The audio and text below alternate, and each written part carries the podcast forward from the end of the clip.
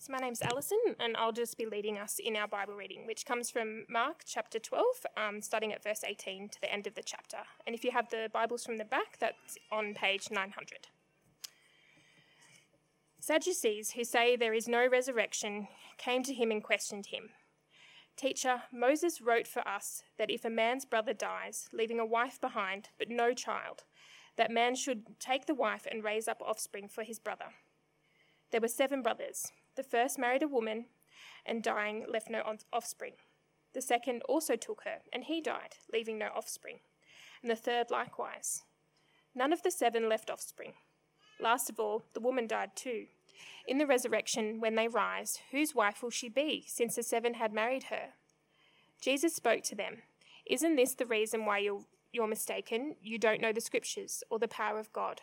For when they rise from the dead, they neither marry nor are given in marriage, but are like angels in heaven.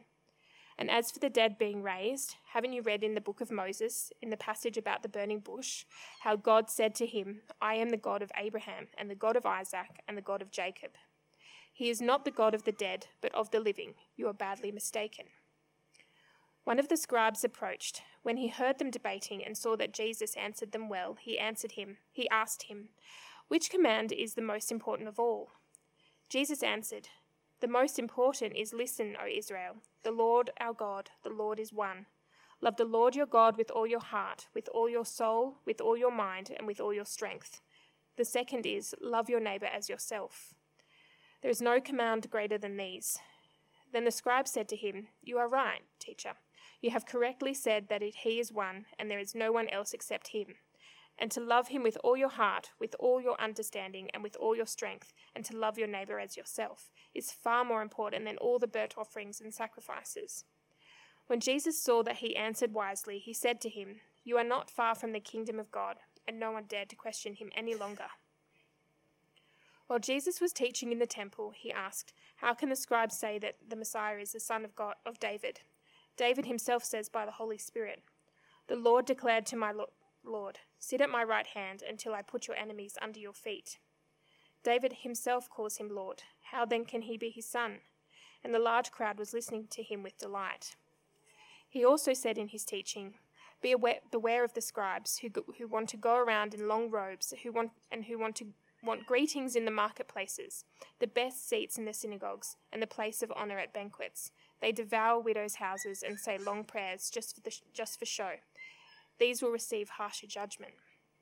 Sitting across from the temple treasury, he watched how the crowd dropped money into the treasury. Many rich people were putting in large sums. Then a poor widow came and dropped in two tiny coins worth very little.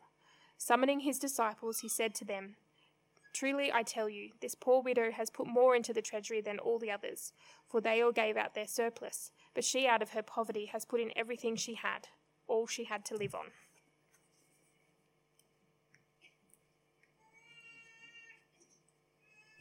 Good morning, Church at Nine. I'm one of the ministers here at OEC, and as you heard right at the start, uh, I look after Church at Four, uh, which is a great blessing. Uh, and it is, it is, a great blessing to be here with you and opening God's Word with you. So please keep your Bibles open to that passage. That would be great. Uh, also, in your handouts, uh, there's an outline of the talk. You can take notes there. You can see where we're going if you find that a helpful thing to do. So keep that open. That'll be great too. Let's pray. Father God, thank you that you are the great God who speaks. And so, as you have spoken in this, your word, Father, we pray that we would listen with humble hearts. We pray this in Jesus' name. Amen.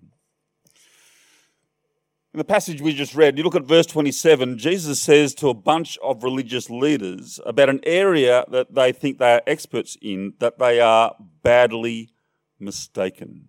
Isn't that a cutting thing for Jesus to say? In 2018, uh, during a cricket test against South Africa in Cape Town, Australian vice captain Dave Warner and bowler Cameron Bancroft came up with a plan to use sandpaper to roughen up that one side of a cricket ball to make it swing through the air to give them an advantage in the game that they were playing. They knew it was cheating. It was a plan that Steve Smith, at the very least, was aware of. At the time, they thought it was a really good idea, all right? No, they wouldn't get caught, surely. They would get the advantage, but they were badly mistaken. Why did they think they could get away with it with cameras all around the ground? It was only a matter of time before they were caught. At the press conference at the end of the day, they lied about it, saying it was just a piece of yellow adhesive tape. That's all it was. Finally, the truth comes out after an investigation. Steve Smith said that the decision that was made to alter the ball, contrary to the rules, he said, was a big mistake. And it was a big mistake. Dave Warner, Steve Smith were banned from all international and domestic cricket for 12 months. Cameron Bancroft was banned for nine months. Dave Warner lost his position as vice captain and would never be considered for a leadership position again. Steve Smith lost his leadership positions in all forms of cricket for at least 12 months. They were badly mistaken. Have you ever been badly mistaken? Well, all of us have, haven't we, at a different time in our lives? Um, maybe you jump to the conclusion, a, a conclusion about someone that you met, or when something did something that annoyed you, you jumped to a conclusion about what they were doing, and then later realised how badly mistaken you were to come to that conclusion, to jump to it. Maybe you've been at the receiving end of being badly mistaken, and you know what that feels like. I think all of us, all of us do. When people have got you wrong, thought badly about you, and there's nothing you can say, there's nothing you can do to help them see it differently. At the core, when people get something totally wrong, there's something that always happens. Their pride stops them listening. That's what happens. We're so convinced that we're right. We fail to hear what people are saying. We fail to appreciate an alternative point of view. And we just get entrenched in this wrong idea. Happens every time. And we're all guilty of it. As we've been walking with Jesus these last two weeks, we've spent time with him in Jerusalem. And as, he, as we've seen that, there's been a growing expectation of judgment. Judgment has been sort of building over the city like a billowing storm cloud. The fig tree was cursed, if you remember back a couple of weeks, and then withered. Jesus condemned the worship in the temple, proclaiming judgment over it in much the same way as the prophets of the Old Testament proclaimed judgment over the first one before it was destroyed. Jesus told a parable predicting the overthrow of the religious leaders. And what we'll see today are the reasons God's judgment is billowing over the city. We see the reasons why they get it so wrong. And at the heart is the problem of pride pride that stops them listening. The first group of people, we're going to see a number of people come to Jesus, uh, a couple of people come to Jesus during in this passage. And the first group of people we see coming to confront Jesus are the Sadducees.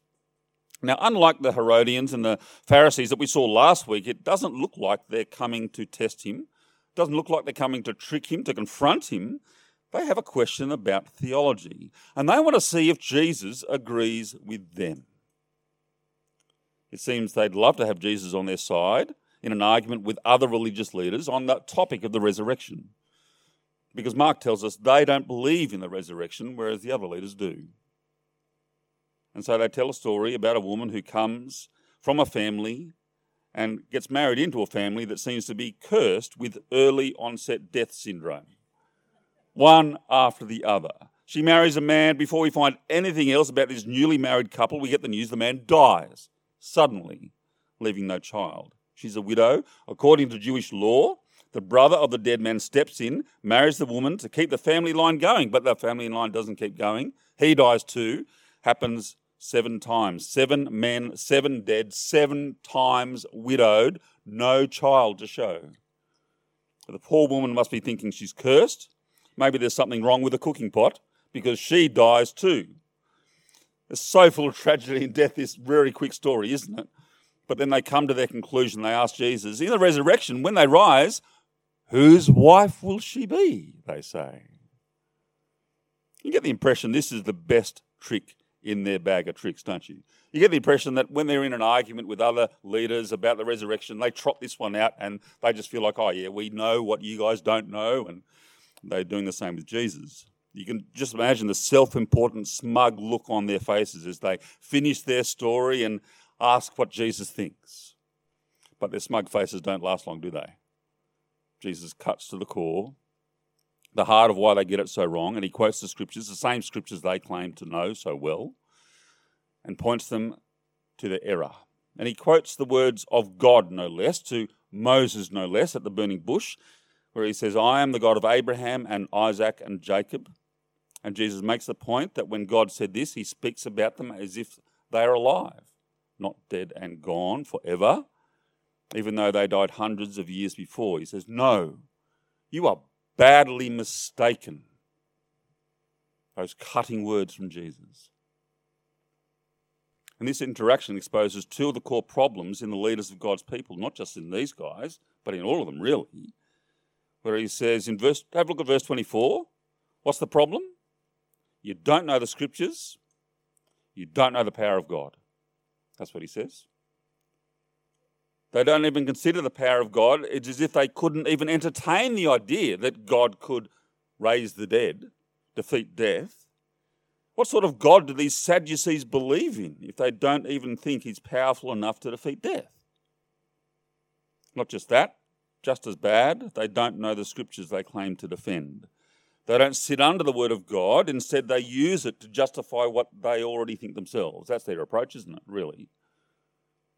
Their attitude to God is the same as the way that they approach Jesus. They want to find out where God agrees with them, not humbly sit at his feet, listen to what it says, change the way that they think, change the way that they live.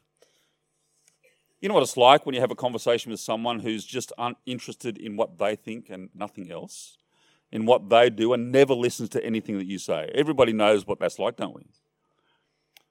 Uh, when you mention something that happened to you, what they talk about is what happened to them. That was just the same and they don't actually listen and not interested in what you went through. Well, these men treat God like that. That's what they do. They treat God like that. They stand over the word of God as judges of it, not under the authority of God's word. They're only interested in it when it agrees with what they already think. Could we have the same problem? Could we treat God like that? I want you to write that question down if you've got your handouts out. I want you to hold that question in your head, and we'll come back to it in a minute. But let's keep walking with Jesus in the temple courts. The next person we meet coming up to Jesus is a scribe. And when we hear that this guy is a scribe, our radar starts to sort of sound an alarm because the scribes are baddies, aren't they? Uh, at the beginning of chapter 12, uh, the scribes are among those who confronted Jesus back in chapter 11 after Jesus arrived in Jerusalem early that day and made a mess of the temple courts and demanded they demanded that Jesus tell them by what authority did you do these things? So this scribe comes up, but he's different to the other scribes, isn't he? He's different to the other leaders we've met. He does he actually comes with a genuine question. He'd seen Jesus answering the Sadducees and probably the uh, Pharisees and Herodians too.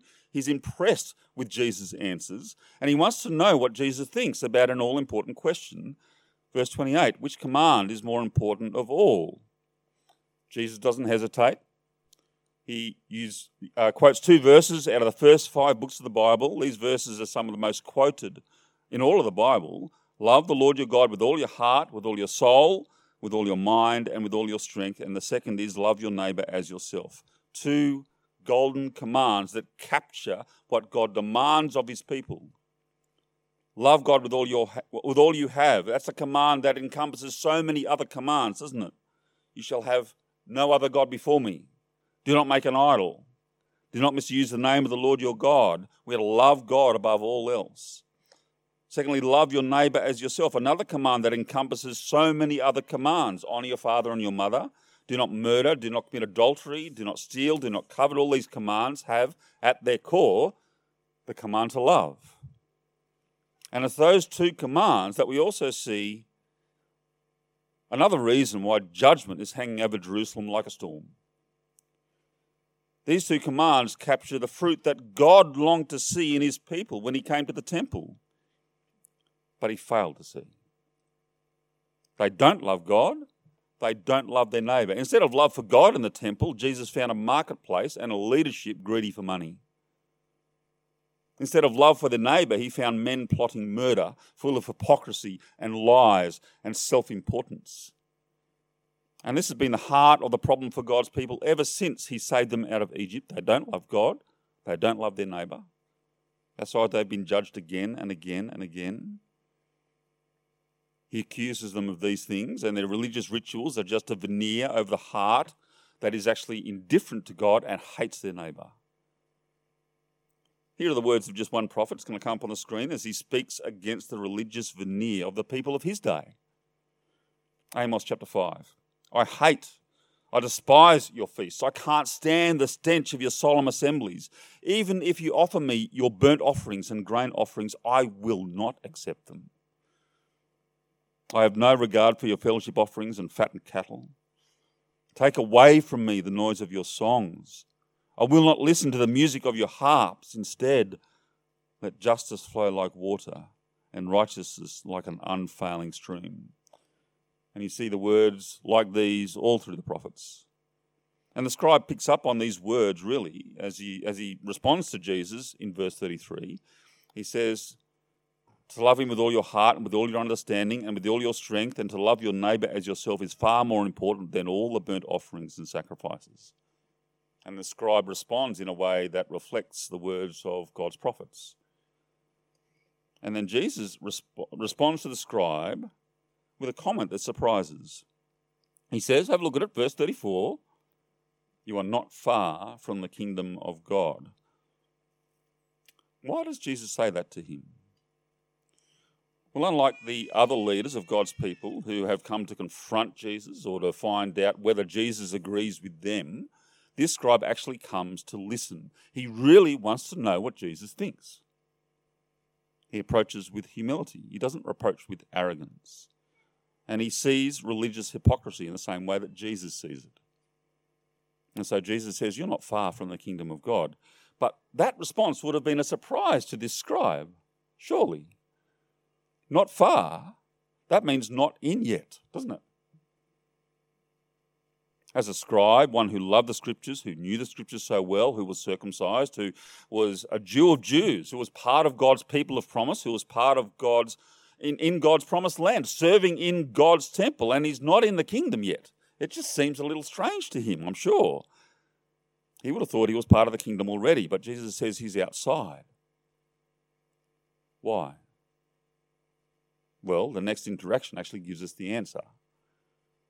At the end of this interaction with the scribe, all the leaders have decided to shut their mouths. You know, they've seen Jesus respond and they think, not going to answer, not going to ask another question again. I don't want to be put on the spot by Jesus. And so Jesus addresses the crowd, the crowd, and among them is the leaders, and he speaks to them about the identity of the Messiah, the Christ. The leaders of God's people say they're looking forward to the Christ, but the Christ has come and they've missed him. In fact, they want to kill him. And so he pushes them to consider if they really understand who the Messiah is promised to be. And he takes them to Psalm 110. If you've got your Bibles there, actually open it up. If you've got a Bible from the back uh, or from one of the bookcases, it's on page 535. We won't read it, but I want you to have it in front of you so you can see it. So I'd love to hear pages flicking or people just sort of flicking on their phones to find it. Psalm 110. Because really, he wants the leaders to go back and have a look at this Psalm 2 and say, well, who does it say the Messiah is? It's a psalm about the identity of the Messiah. What does this psalm say about the promised king? As you can see, look at verse 1. That's where the quote is from in Mark chapter 12. The Messiah is not just the son of David, he's not just a king in the line of David. David calls him his Lord.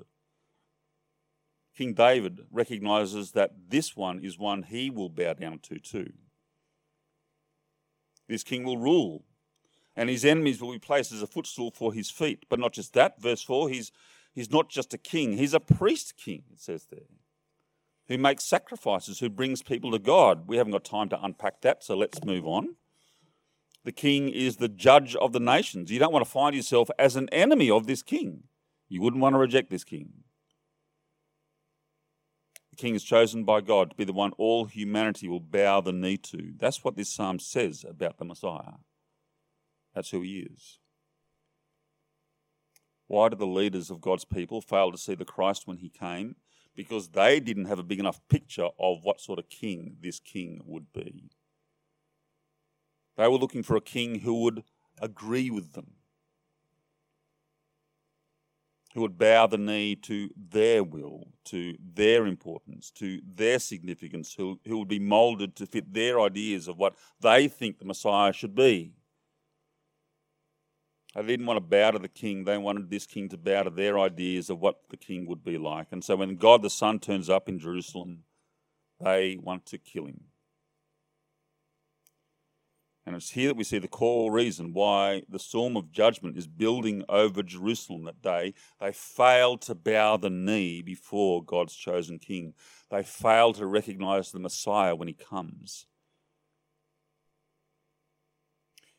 The reason the scribe in verses 28 to 34 is only close to being in the kingdom is because he needs to reconsider who he thinks Jesus is. He needs to face that. And this is the question he's asking the leaders, and this is the question he's asking the crowd, and this is the question he's asking us. Who do you say Jesus is? The scribe addressed him, look at verse 32, as teacher.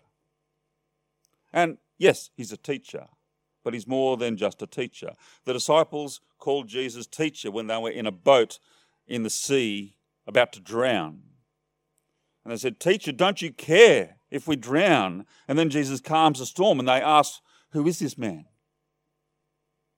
Their understanding of who Jesus was wasn't big enough. And neither is the scribes. What about ours? That's another question I want you to write down and hold. Because in the next section, we see why it is that people failed to recognize the king when he came. And it's a problem of pride. After confronting the leaders and the listening crowd with their inability to recognize the Messiah when he's staring them in the face, Jesus launches into a no holds barred rebuke of the religious leaders of God's people, warning the crowd that their leaders are hypocritical, attention seeking, glory hungry leaders and they need to reject them. Jesus highlights their hypocrisy they love their long robes. They love their respect in the community. They, they love the honour they have in the banquets in the synagogues. They love the importance of their role and the power that it brings them. But like their forefathers, the religious leadership before them, they deny justice, they lack righteousness, and they destroy the people of God. Widows' houses that are devoured while they make a show of the length of their prayers. It sounds a lot like the passage we read from Amos, doesn't it?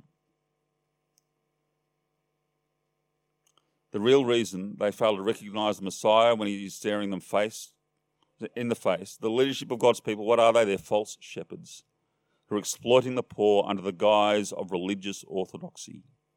And they love it. And so they miss seeing Jesus for who he is. The leadership is, is like a rotten apple that looks shiny from the outside, but on the inside it's just brown and yuck. They're full of pride, and in their pride, they fail to bow the knee to the promised king.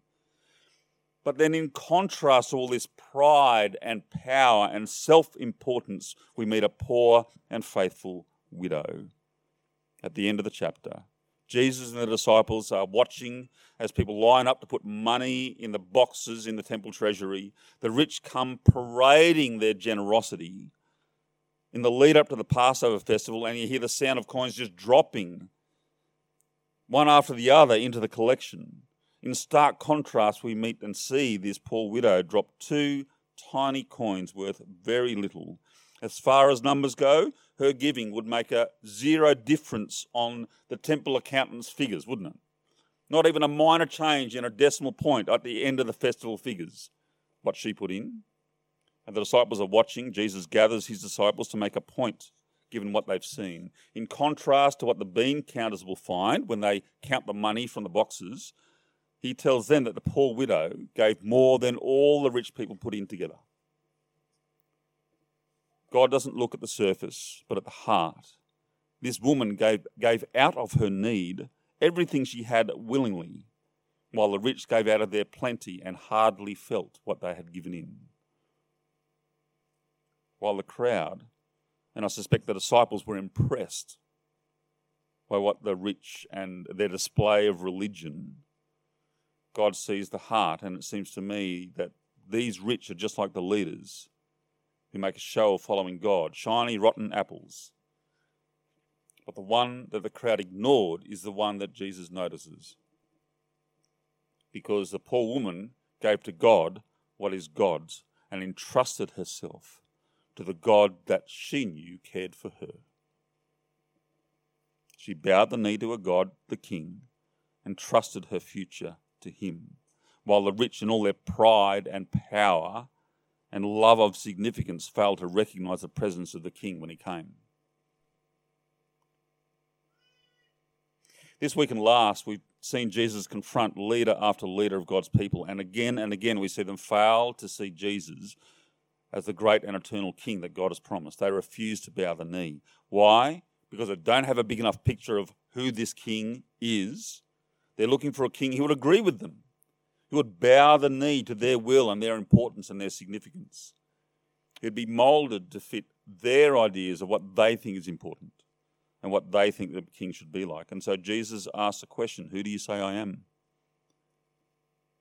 He asks it of the leaders, he asks it of you and me.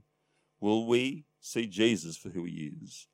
Or do we treat him as a king who needs to bow the knee to our understanding of what we want him to be like? Last week, I asked whether we were willing to accept Jesus' authority in all areas of our life, all different parts of our life, because he's king over the whole lot. The passage before us points us to one key area that we need to bow the knee in, and that's in listening to Jesus. The leaders of God's people failed to understand the scriptures. They failed to listen to what it said. They failed to listen to the king when he came. They just read the scriptures when, to work out when it agreed with them and what they already thought. They didn't bow the knee before the authority of God. They wanted God's word to bow the knee to them and their own elevated self importance. How do we treat the words of our King? How do we listen to him? Do we listen to him just when it says what we want it to say, when it doesn't confront, when it doesn't rebuke? Are we willing to sit under the authority of our King by sitting under the authority of His Word? When we gather together in growth groups, are we sitting under His Word and letting it change us? Or are we just sharing how clever we are, how much we understand, patting each other on the back when we agree with one another? I hope we're doing more than that. I've heard so many stories of us doing more than that. We need to continue to do that and sit under the authority of God's word.